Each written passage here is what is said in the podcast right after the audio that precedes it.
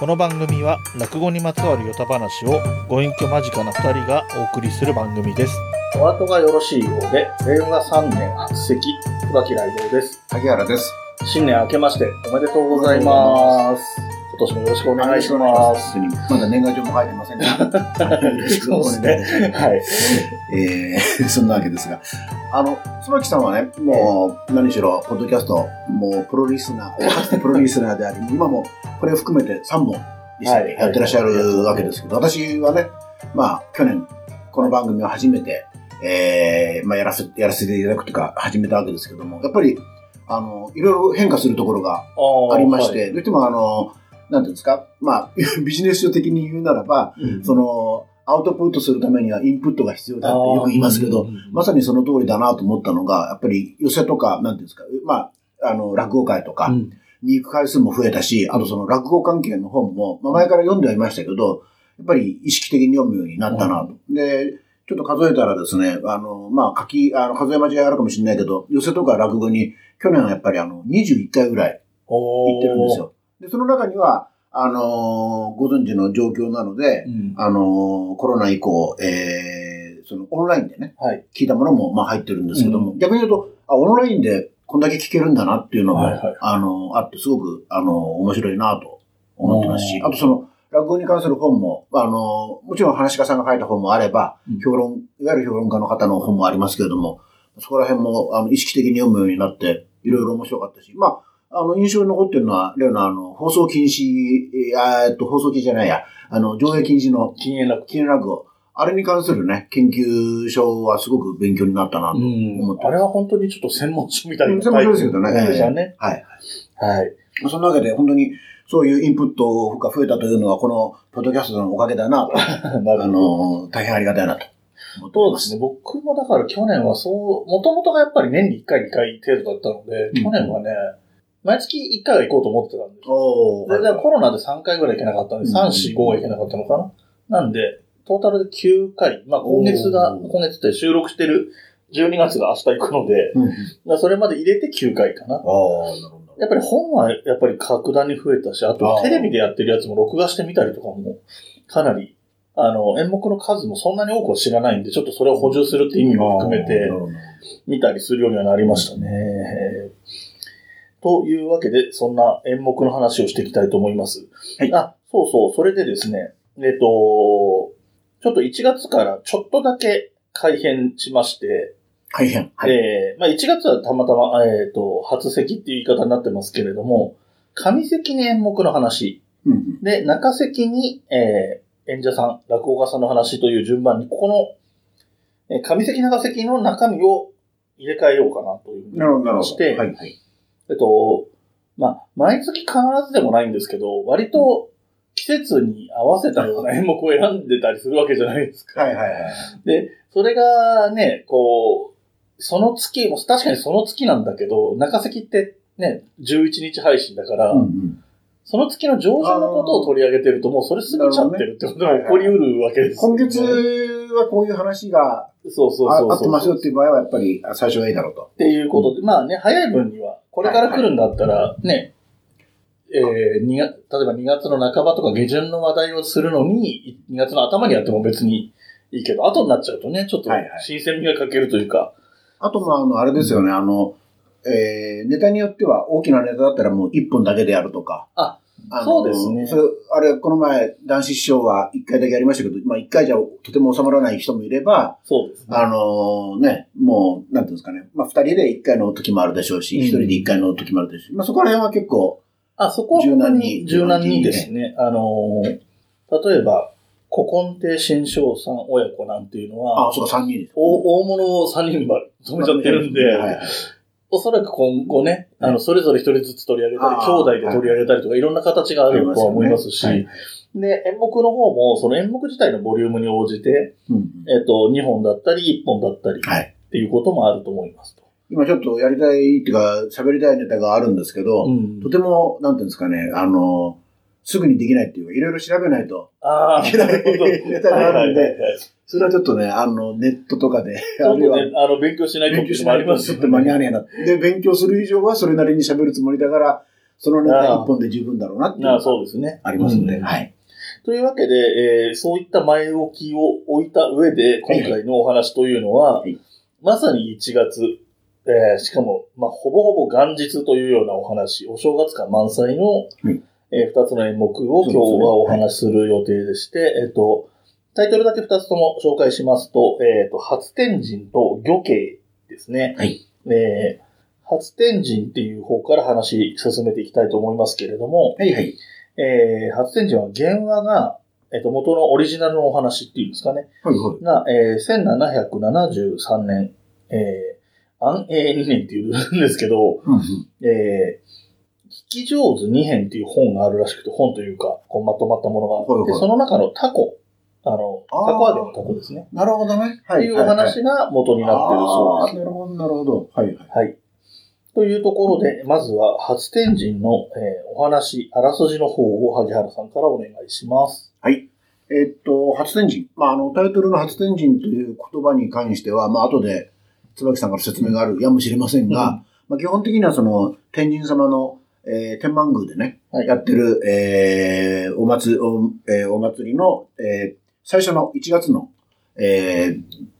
まあ、イベントといいますか、お祭りということで、まあ、1月25日うん。なんだそうですけれども、えーその日に、まあ、あの、えー初天神に行こうとしてたらば、その、奥さんが、おかみさんが、あの、金棒も、金棒ってのは子供なんですけども、金棒も連れてってあげなよって言うんで、いや、もうあの子連れてくとね、もう途中であれ買ってくれ、あれ買ってくれってうるさいから、やだんだ、俺一人で行きたいんだっていうのを、まあそんなこと言わずに連れてって、おやりよと言うんで、まあ連れて行かれて、えー一緒に行くんですけれども、で、道中、最初はおとなしかったんですけども、途中から、あ今日お父っつぁん、おいら、あおとなしくてお利口だろ？まあお利口だな。じゃあお利口だからさ、なんか買ってくれよって、まあ結局買うことになるんですけど、うんで最初に、えー、買ってくれっていうのが、まあ、飴で、うんで、次が、まあ、団子で、うんで、最後にタコを買うと。うんで、さっき椿さんおっしゃった、その、私もへえと思ったんですけど、原話が、まあ、タコなんですけど、原話なんですね。まあ、その前に、まあ、飴と、飴、飴のパートがあり、団子のパートがあり、うん。で、タコのパートになるってことなんですけど、で、えっ、と、まあ、それぞれ実は、あまあ、なんていうんですかね、えっ、と、区切りになるような、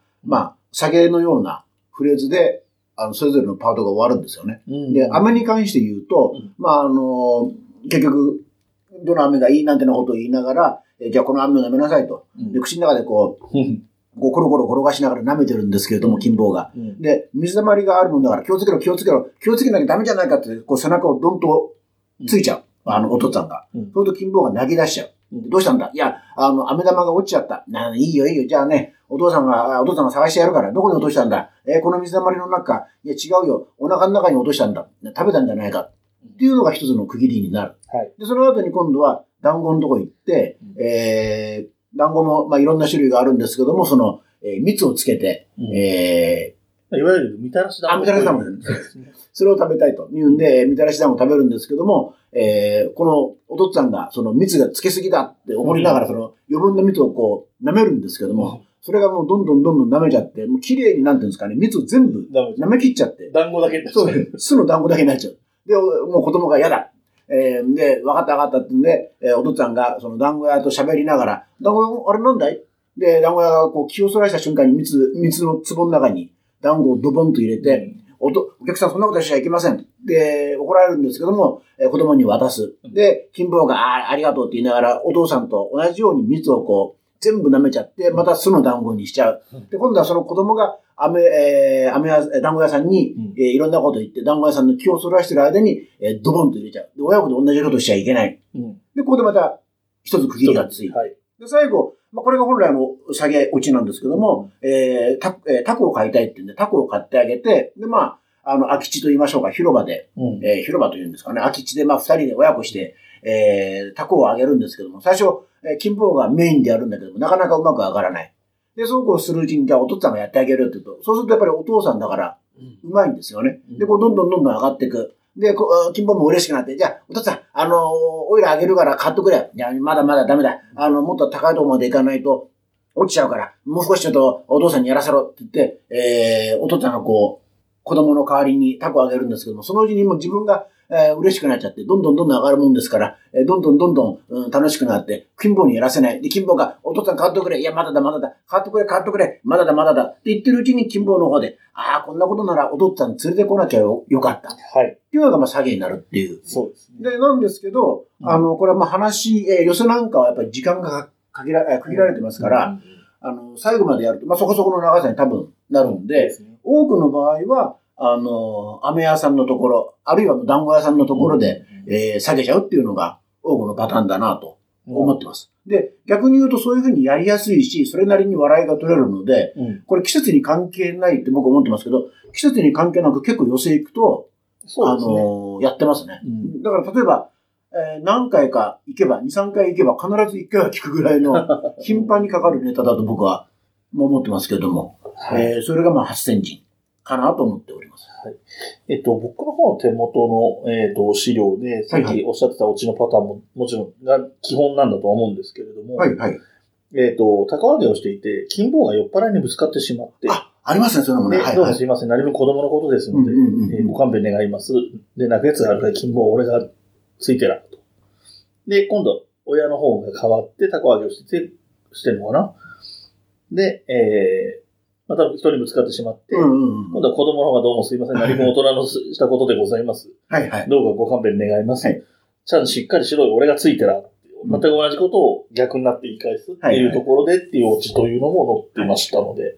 えー参考まで。だからまあ、割かしやっぱりね、あの、毎度毎度この番組ではよく話題に出てきますけど、オチって割とオチがあればいいというかですね。まあ、あの、一つの区切りですよね。そうそうそうそう、えなので、こういうのもあるし、あの、挙げた二つの例もあるし、さっき萩原さんがお話ししてくれたみたいな途中のね、その、飴屋の下り、団子屋の下りで終わらせるってことも十分できるように作られていると。あと、その、演者さんによっては、あの、うん。子供と一緒に出かけるまで結構長くって、ああの、いや、なんで、えー連れて行かないの？いや、すってんで、いや、お前連れて行くとね、カッパにさらわれちゃうよとか、うん。カッパなんてないいないよとかね。じゃあ、あの、七夜の、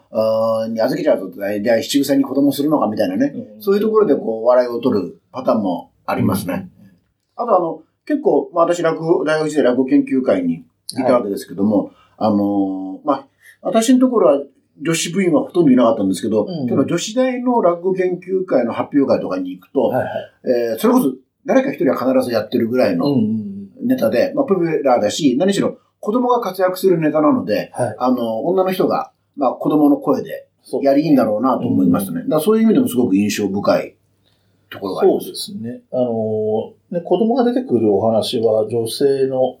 お知見の方とかがやる印象は確かに強いですね。で、さっき、えっ、と、お話触れていた、えー初天神についてですけど、も、はいはいはい。えー新年初めての天満宮の祭日で、えー1月25日と。で、この日、えー東京の亀戸天神では、えー亀戸嘘替えの、えー神事が行われると。うんうん大阪の天満宮は北新地より、えー、芸記念の、えー、なんていうのこれ、宝江かごかな。宝に恵まれるというふうに、宝江かごによる、えー練り込みが見られると。まあ、かなり、やっぱ風物的にね、大きい、まあ、ことなんですね。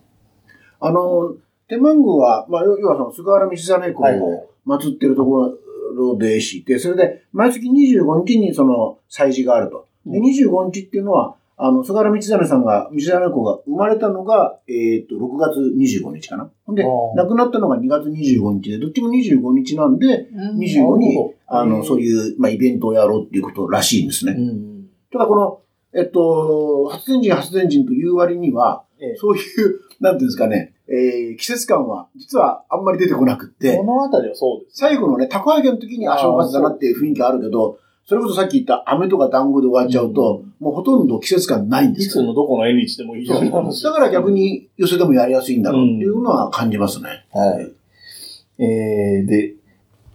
で、この演目の魅力っていうところについては何かこやっぱりあの子供が、あの、こましゃくれてるんだけども、う、うんそ、の、あれ買ってくれっていうところは子供っぽいし、そのやっぱ親子の、えっとね、どれかの説明に親子の絆を描いてるっていう。いや絆かなという気がするんだけども、うん。あの、そこら辺の、あの、やっぱ落語に出てくる子供っていうのは基本的には、ちょっとこう、なんていうんですかね、頭のいい、えー、こう、親よりも、えー、なんていう、最近走った子供がしばしば出てくるんですけれども、うん。えーでもちろんこの子もそうなんだけども、その一方でやっぱり非常に子供っぽいところもあって、うん。そのバランスが非常にいいなとうん。いう気はしております。はいであと、やっぱりさっき言ったように、あのーこう、切れ目があるので、ええ。演者さんもすごくくすぐりとか、ギャグとか入れやすいんじゃないかなと思ってて、で、それで言うとね、一つ印象的だったのが、あのー春風亭一之輔さんの、ええ。えー、講座なんですけども、っていうのが、あの、それこそさっき、私、あの、今年、えー先、去年は二十何回見たっていう話の中に、えー、一之輔さんが、うん。あの、オンラインではいはい。やった寄せっていうのがあって、これご存知の方も多いと思いますけど、えー、コロナの時に、えっ、と、まあ、一之輔さんが本当は鳥を務める10日間が、結局寄せができなくなっちゃった。っていうんで、あの、オンラインで、えー、寄せをやって、寄せと言いますか、あの、講座を10日連続で、えー夜の8時ぐらいからでしたっけ？かけて、で、まあ、評判が良かったんで、またもう一回やるんですけども、その一等初めのオンライン寄せのし、オンオンライン落語会かな？の10日間あるうちの最初の1日、一日目にやったのが、この初天神うん。と見せかけて、うん。途中で、あの、違う話になっちゃうんですけど、とというのがあのオンラインなのでチャットがあるわけですよね。そうすると、チャットでこう、まあ、いろんな人が、あの、お客さんが書き込むわけですよね。で、、私なんかもこう、それ見ながら、こう見てて、あ、これオンライン落語のまた違う面白さだなと思いながら見てたんですけど、その中で、あの、あ初天神だ、初天神だっていうコメントがある中で、うん。初天神と思わせて、えー、団子屋生誕かもしれないっていう書き込みがちらちら出てくるんですよ。で私その時団子屋生誕って分かってなかったんで、うんなんだろうなと思って見てたら、うん本当に途中から大きく話が変わっちゃって、えー簡単に言うと、あの、もう、えー、団子屋が、さっき言いましたけども、団子屋が、あの、要するに営業部が受けるわけですよね。はいはいはい言ってみれば。あの、親子で。うんだからその、団子屋が怒っちゃって、うんうん大岡一年に訴えちゃう。お知らせに訴えちゃう。うん。で、団子屋制度になっちゃうっていう。でで、その後に、えー、結局決着がすぐつくんだけども、うん。大岡一前が一緒になって子供と、金坊と一緒に、えー、初天神の屋台に買いに行くという、遊びに行っちゃうっていう、そういう話に変化しちゃうんですよ。で、これどうやら一之輔さんのオリジナルっぽいんですけども、だ一之輔さんしかやらないんだと思うんですけど、で、そのぐらいまあ言ってみれば、オンライン落語会、言ってみればすごい重要な、うんあ、の、挑戦の初日なわけじゃないですか。はいはい。その挑戦の初日にこのネタをかけたっていうのが、結構思い入れがあるんだろうな、とそういう意味ですごく印象に僕は残ってるうん話でありますね。あのーそもそもがね、あの、一之輔師匠は、あのー初天神自体も得意演目で、あここ一番っていう時には割とよくや。る演目で、で、まあだからこそ逆にまたかっていうような反応に対しての2番手に、なるほどなるほどはい2の手みたいなことなのかなと思いますけれど。はいなるほど。面白い。なんかもうちょっとね、あの、一之輔師匠の作戦勝ちみたいな感じがしますね。はいはい。ということで、だからこれわりかし、まあ1月の演目としてご紹介しましたけど、割とそこに縛られることのない演目といはいう側面もあった、えー初天神。えーそして次にご紹介しますのが、魚慶という落語です。えっ、と、まあ漢字がね、あのー落語ってタイトル漢字だったりすることよくありますけど、魚慶は画数の多い タイトルで、た確かにそうですね。あの、行っていうのは、あの、丁寧語のおっていう意味のおですね。えっと、まあ、おみをつけで三つ並ぶで有名な、おっていう字に、はいはいはいえっと、慶は、えっと、慶応大学の慶っていうのが一番わかりやすいですかね。まあ、喜びみたいな、喜ぶという意味の字ですね。はいで、えー音読で魚慶というふうに読みますと。で、これ、私の方で見たところだと、えー、八五郎年始とか、富八とか、うん。千両富とかっていうタイトルで呼ばれたこともあるらしくて、なるほど、なるほえー、魚慶というタイトルが定着したのは昭和に入ってからだそうど。で、えっ、と、4代目の子さんから5代目の子さんに、えーこう、引き継がれていくようなぐらい、割と新しいところで定着した名前ということらしくて、で、逆に言うと話そのものはとても古いらしくて、だから言い方がまちまちだったりするっていうのも多分その辺に。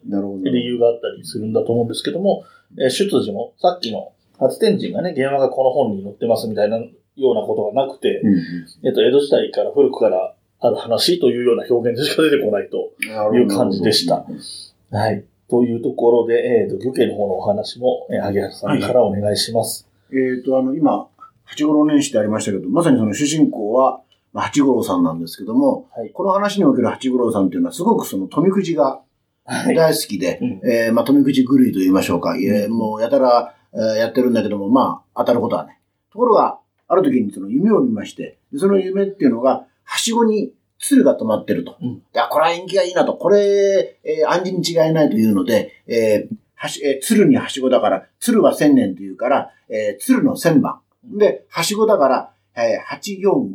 要するに鶴の、5ね。えーは、はしごね。うんなので、鶴の1845番買えばいいんだ。っていうんで、えっ、と、もう金がないもんだから奥さんの着物かなんかを七に入れ工ようやくお金を工面して、で、買いに行くんですね。ところが、鶴の1845番も売り切れてると。で、ものすごいショックを受けて、えーふらふら帰ろうとしてたらば、その駅舎というんですかね、あの、うん占いさんうんに、えー呼び止められまして、それで、いや、カッカがしがしがですって説明したら、いや、違うんだろうと。それ違うよと。えーはしごのことを言ってるけれども、はしごというのは、お前さん、えーどういう時に使うと。で、それは、あの、登る時と降りる時ですと。いや、そうだけれどもうん、降りる時は、それは、あの、いざとなったら、例えば2階に上がる時に、2階から、えー飛び、屋根から飛び降りることはできるだろうと。うんでできませんねと。じゃあ、えー屋根、屋根とか2階に飛び上がることはできるか。それはちょっとできませんね。そうだろ？だから、はしごというのは、上りにも下りにも使うけれども、登る時の方が重要なんだと。うん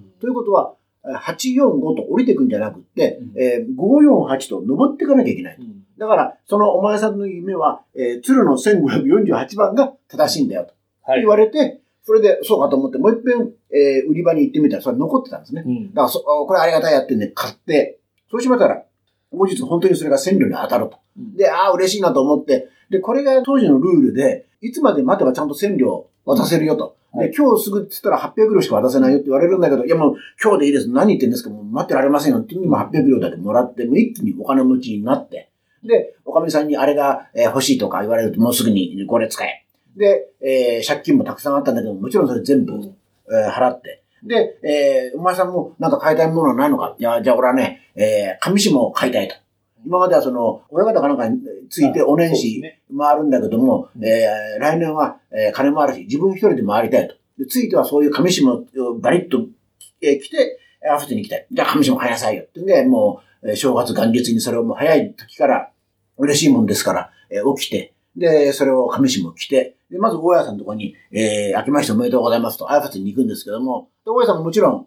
えー、宝くじ当たったことは、富くじ当たったことは知ってますから、うんあ、よかったよかった。って言いながら、あの、せっかくだからお前、ちゃんと挨拶しなきゃいけないって言うんで、挨拶の向上を教えてもらうんですけども、とても覚えられない。長いから。うんで、いや、すいませんけど、大家さんもっと短いのありませんか？で、そこで、あ、それだったら、あの、漁刑って言えばいいよと。漁刑っていうおめでたい言葉があるから、それをとりあえず言えばいい。で、えー、わかりなさいよって言われたら、じゃあ、英術と答えなさいと。で、漁刑と英術って二つの言葉を、うーん、言えばいいんだよ。あ、そうなんですか。もう、えー、習ったことはすぐやりたくなるもんですから、うん友達のとこ行って、まだ、あ寝寝てる人もいたりするんですけど、それを叩き起こして、漁刑、えー、英術、まあ、喜んでいいわけですね。うんで、そうこうしているうちに、えー、トラコーのところか、友達のトラコーのところに行くと、えー、留守になってて、で、隣のおかみさんが、あどっか出かけてるよ。あ、そうですか。で、そのおかみさんが相手に、漁刑なんてなこと言ってると、うんそのトラコーが、なんか友達3人ぐらいと帰って、えー、どっかに行ったのが帰ってくる。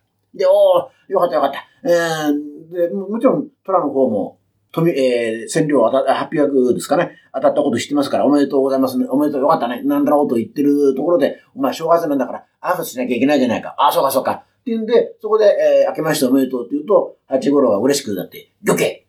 て言うんですね。そうすると、えお前今何つったんだ？漁刑っつったんだよ。ああ、恵方参りにね。うんっていうのがオチなんですけど、はい。これめちゃめちゃわかりにくいと思うわかんですよりづらいですね。これは本当にわかりづらい。で僕実は、あの、子供の頃に、まあ今も売ってると思いますけど、講談社文庫から、ええあの、落語、あ、古典落語っていう本が出てまして、うんあの、当時の早稲田大の先生の、沖津要先生かな？がうん監修されてて、もうあれ、えー何冊かシリーズで出てるんですけどね、はい。えー、古典落語、えー、続古典落語、えー、続々古典落語っていう何何巻か出てるんですけど、ね8巻ぐらいか、えー6巻ぐらいから出てるんですけど、まあその中に、まあ漁刑っていうのもあって、子供の頃読んだんですけど、何が先なんだか全然わかんない。親に聞いてもわかんない。うん。で、結局、なんかそうこうしてるうちに、まあ、ともちろん昔のことですから、インターネットも何もないんで、うんえー、多分これは、あの、まあ、それで正解だったんですけど、漁刑って言ったんだよっていうのが、どこへ行ったんだよっうんて聞くわ、聞き間違えてどこへ行ったんだよ。だから、恵方参り、あの、お参りに行ってきたんだよ。その帰りなんだよっていうやりとり、聞き間違いの面白さはい。なんですけど、まあ非常に分かれてる。で、やっぱりそれ、私今回インターネットで、新潮師匠のはい。漁記聞いたら、やっぱり新潮師匠は、あの、功績がいいし、うんあの、聞きやすいから、うん。で、ポンポンポンポンテンポよく行って、最後の最後も漁記って言ったんだよ。えー、あ、恵方参りっていうんで、すごく、なんですか、力ずくで、うん。あ、どこへ行ったんだな、みたいなことを言ってるんだなということで、うんまあ、な納得はするんですけども、なかなかその、えーっと、無視で聞いたり、あと、うまくやんないと分かりづらいネタだろうそう。とは思いますね。あの、漁、漁刑って言ったんだって言っちゃうと聞こえないんですよね。うんうんうん。漁刑言ったんだあ、そうそう、って漁記言わないと。そう聞こえなくて、で、漁刑言ったんだっていう江戸弁はありえないんですよ、本当は。難しいですよね。でもそこはやっぱり漁刑言ったんだって言わないと、うんそこで返された時に、あ、土刑言ったんだって聞こえたのかって思えないっていうのがなかなか難しいところ難しいですね。割とオチとしては苦心しているオチなのかなとは思いますね。まあ、その後はその、どけ行ったんだっていう言い方が、江戸弁としてのその言い方に馴染みがあるかないかもあるかなとは思いますけどね。だから、そういう意味で言うと、さっきの発電人の本当対照的で、うん、発電人は正月はもちろんですけど、それ以外のとこでも、えー普通にやれる、寄せでやれるネタだと思うんですけど、うん。漁協の場合はそもそも今言ったように、えー元日の風景が必要な、おうん。明けましておめでとうございますって挨拶が出てくる話だから、そもそも正月でしかやりず、やり、はやり、やりづらいし、で、そこに持ってきてオチがなかなか分かりやいいとは思えないから、うん。これ本当ね、えーき生で聞く機会ってそうは僕ないと思うんですよね。あいや、そう言って正月でガンガンやってたらちょっとショックだけど。僕もテレビでは、えっ、と、市場師匠あのーテレビで一回見ましたかね。うんでもやっぱり見る機会自体は少ないですね。はい。で、えっと、今ちょっと確認してたんですけど、えっと、やっぱりこの、古参、4代目、5代目の古参の流れっていうところが、えーこの演目主流のようでしてあ、あ、はいはいはい。で、その漁刑っていう言葉と英実、はいはい。えっと、英実って前に、先月かな、春長って言葉をおお話ししたのと同じで、えっと、春が長くなってからみたいな意味なんだと思うんですけど、長くなるっていうのは多分その、新年早々じゃなくてもう少し落ち着いてからう、ん。正月明けで少し落ち着いてからみたいな意味が多分春長にも英実にもそういう意味があるんだと思うんですけど、この、えー、漁刑と英実っていう言葉を、えっ、と、大家さんから教えてもらうんですよ。はいはいはい。で、これが、えー、もともとは、溜まった家賃を払いに行った時にもう、暮れのうちに教わってるらしいんですよ。おーおーおーはいはいはい。で、それを、えー正月になってあちこちでやるってなるんだけあなるど、ほど、なるほど。えっ、と、五代目の古参師匠、えー人間国宝の古参師匠が、うっかり忘れちゃったんですって、その家賃を払いに行ったくだりで、その漁刑平日を教えてもらうっていうのを忘れちゃって正月の挨拶に大家さんのところに行って、で、そこで家、なんて言ったらいいか分かんなくて、そこで教わるっていう流れにしたそうです。あ、そうですで、か。その方が自分で、まあ、あの、まあ、ラッキープレイというかですね、うんたまたまそうなっちゃったんですけど、その方が、うんうんまあ、八五郎みたいなタイプの人が正月に向けて、いい言葉を教えてくださいなんて、暮れのうちから言ってるっていうよりも、元日になってから何て言ったらいいか分かんねえやって方が、まあ、自然といえば自然。うん。新潮師匠も多分元日だったうんんで、おそらくその、五代目の小三さん以降は割とそういう人が増えてるのかもわかんないですね。面白いですよね。はい。で、そうですね。その、どうしても挨拶が、その、お正月の挨拶の言葉、情景、はい、はい。お喜びですよね。うんあの、新年を明けましておめでとうございますみたいな意味ですから、はい、はい。新春お喜び申し上げますみたいな意味のお喜びの部分を音読している魚形なので、うんまあ、決定的に正月だし、やっぱり元日とか三が日ぐらいを外しちゃうともう、うんね、1月でも、その、いわゆるに、あの、お正月は二の関って言い方になりますけど、いわゆる中関の時期でももうちょっと、まだそんなネタっていう感じがしちゃう、うん旬を外した感じがしちゃう、本当に期間限定のそうですね。話いう印象はありますね。ええはい、はい。はい。で、僕はやっぱり印象としては、この演目は、それだったら、年末で切っちゃう。その宝くじが当たって、あ買い替えって大騒ぎして、えー、まあ、なんだ、まあ名前をね、富八か千両富かなんかにしといて、まあ、千両富の半ばでございますとかって言って終わらせちゃう方が、はい、はい、はい。まあ、し綺麗かな。あの、やっぱり日がすぎる。その、あ宝くじが当たった日の話と、正月の挨拶の話っていうのは別の日になっちゃうのがあんまりこう、綺麗に。ストーリー的には言ってないような気がしちゃうので。あの、さっき、椿さんがおっしゃった別のタイトルで、八五郎年始でしたっけ？えありましたでしょ？ええ。えあれ僕面白いなと思ったのが、はい。あの、メカ馬っていう話があれ、はい。今八五郎出世って言うじゃないですか。はいはい。で、多分あれ八五郎、メカ馬っていうのはメカケっていう感じが、あの、あまりよろしくないと、うん。特にテレビとかに載せるにあたってはね。で、なおかつあれ、あの、まあ、ご存知の方はご存知と思いますけど、要は、えっと、八五郎の妹が、えっと、お殿様の、まあ、メカケ、はい。えーまあ、要するに側室になって、それで子供が生まれてっていう話なんで、あの、まあ、まあ、目かけという言葉が出てくるんですけど、なかなか、まあ、非常に今ね、使いづらい言葉であるんで、はい。まあ、それよりは、まあ、最終的に八五郎が出世するから八五郎出世になってるんですけど、うん。えーそれで言うと、その、魚慶っていうもう、正月限定のワードをタイトルにするよりは、うん。おっしゃる通り、その、八五郎年始にしといて、うん。あのーなんですか、もう、切り、切りのいいところでスパンと切っちゃうっていう方が、半ばっていう言い方をそうそうやりやすいのかもしまあ、れないな年始ってついてても、まだ途中っていう感じが気がしますしますね。はい。そうですね。割とこう、わちゃわちゃすると思うんですよ。あの、当たって何買う何買うとか、家賃なんか払っちゃう。うんあそこ盛り上がりどころなんで、うんあそこのいいところで割って一ネタ、こう、話題がどっと来るようなものが入れられれば、そこで終わるっていう手もうんありかな、なんていうふうには思いましたね。はい。というところで、えー、二つ目の演目は魚慶でございました。はい。はい、この後豆知識に行きますね。はいはい。番組からのお知らせです。番組ではお便りを募集しています。番組のメールアドレスは、おあと202004アットマーク gmail.com oato202004 アットマーク gmail.com です。また、番組ではツイッターアカウントを設けており、主に配信情報をお送りしています。こちらもアットマーク、おあと202004で検索をお願いします。また、ツイッター、インスタグラムのハッシュタグはひらがな3文字、おあとでお願いします。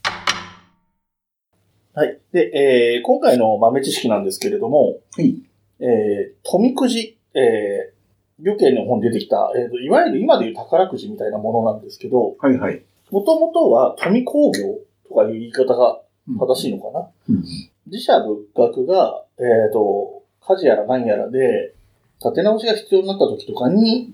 えー自社奉行の許可を得て、えっ、と、くじを発行すると。うんうんうんで、まあ今の宝くじもそうですけど、粗利が当然、えー工業主の方にはプラスが絶対的にあるものなので、えーそのプラスで、その、何？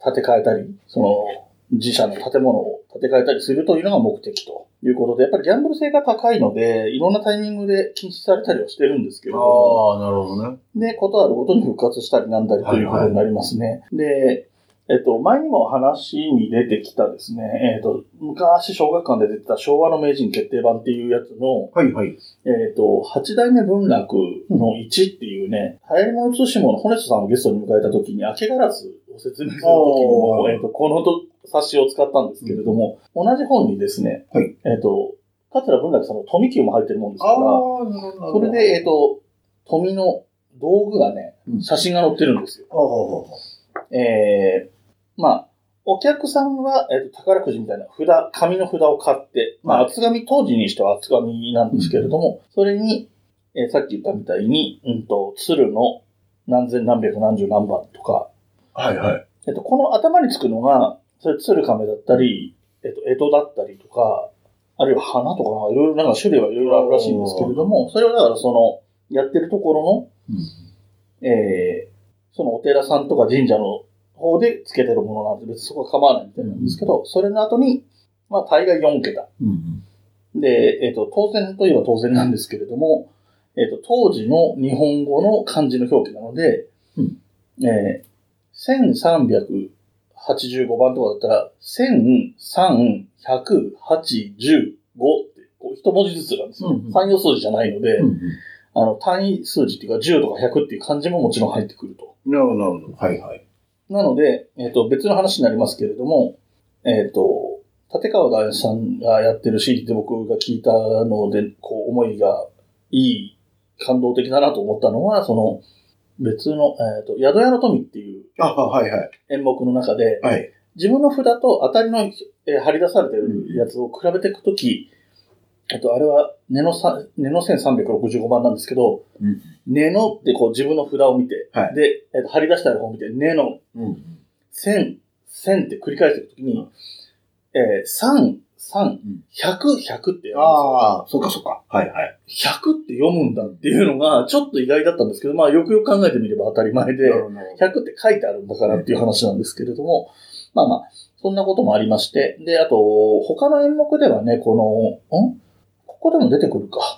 えっ、と、大概の富くじが出てくる話は出てくるんですけれども、最後の当たりの番号の抽選発表っていうくだりがはいはい。大体出てくるんですけれども、えっ、と、その、当たりの札っていうのは、木の大きい箱の中に木のちっちゃい札がいっぱい入ってるっていう状態で、うんうん。それを大きい霧の棒みたいなもので刺して、はいはいはで、それを引っ張り上げて、うんえっ、と、これが当たりの札ですっていうふうになるんですけれども、この僕の手元の資料には、えーそれも載ってたりするんですけれども、えーちょっとね、やり方が今の宝くじと若干違いますし、規模がまあそもそも一個一個はちっちゃいので、えー一個一個のね、その地元の神社単位とか、地元のお寺単位でやってることなので、規模はそんなに大きくない。だからそれにしても、それにしては、ね、干支が頭について、千何百とかあるって言ったら、1万とか2万とかっていう札の数があるのかと思うと、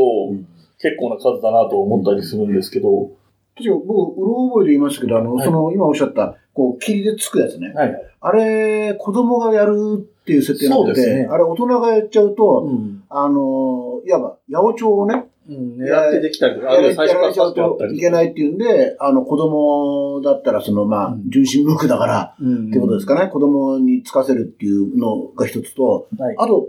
さっきの話にもちょっと関わってきますけど、その、札一枚、そこそこ高いんですよね、確か。うん。そんな今の宝くじみたいな、今の宝くじ私買ってないからわかんないああ、今300円ですかね。そんな感覚じゃないはずですよ、えっと、この今手元のさっき言った、えー昭和の名人決定版の方の記載によると、富札の例で出てるのは、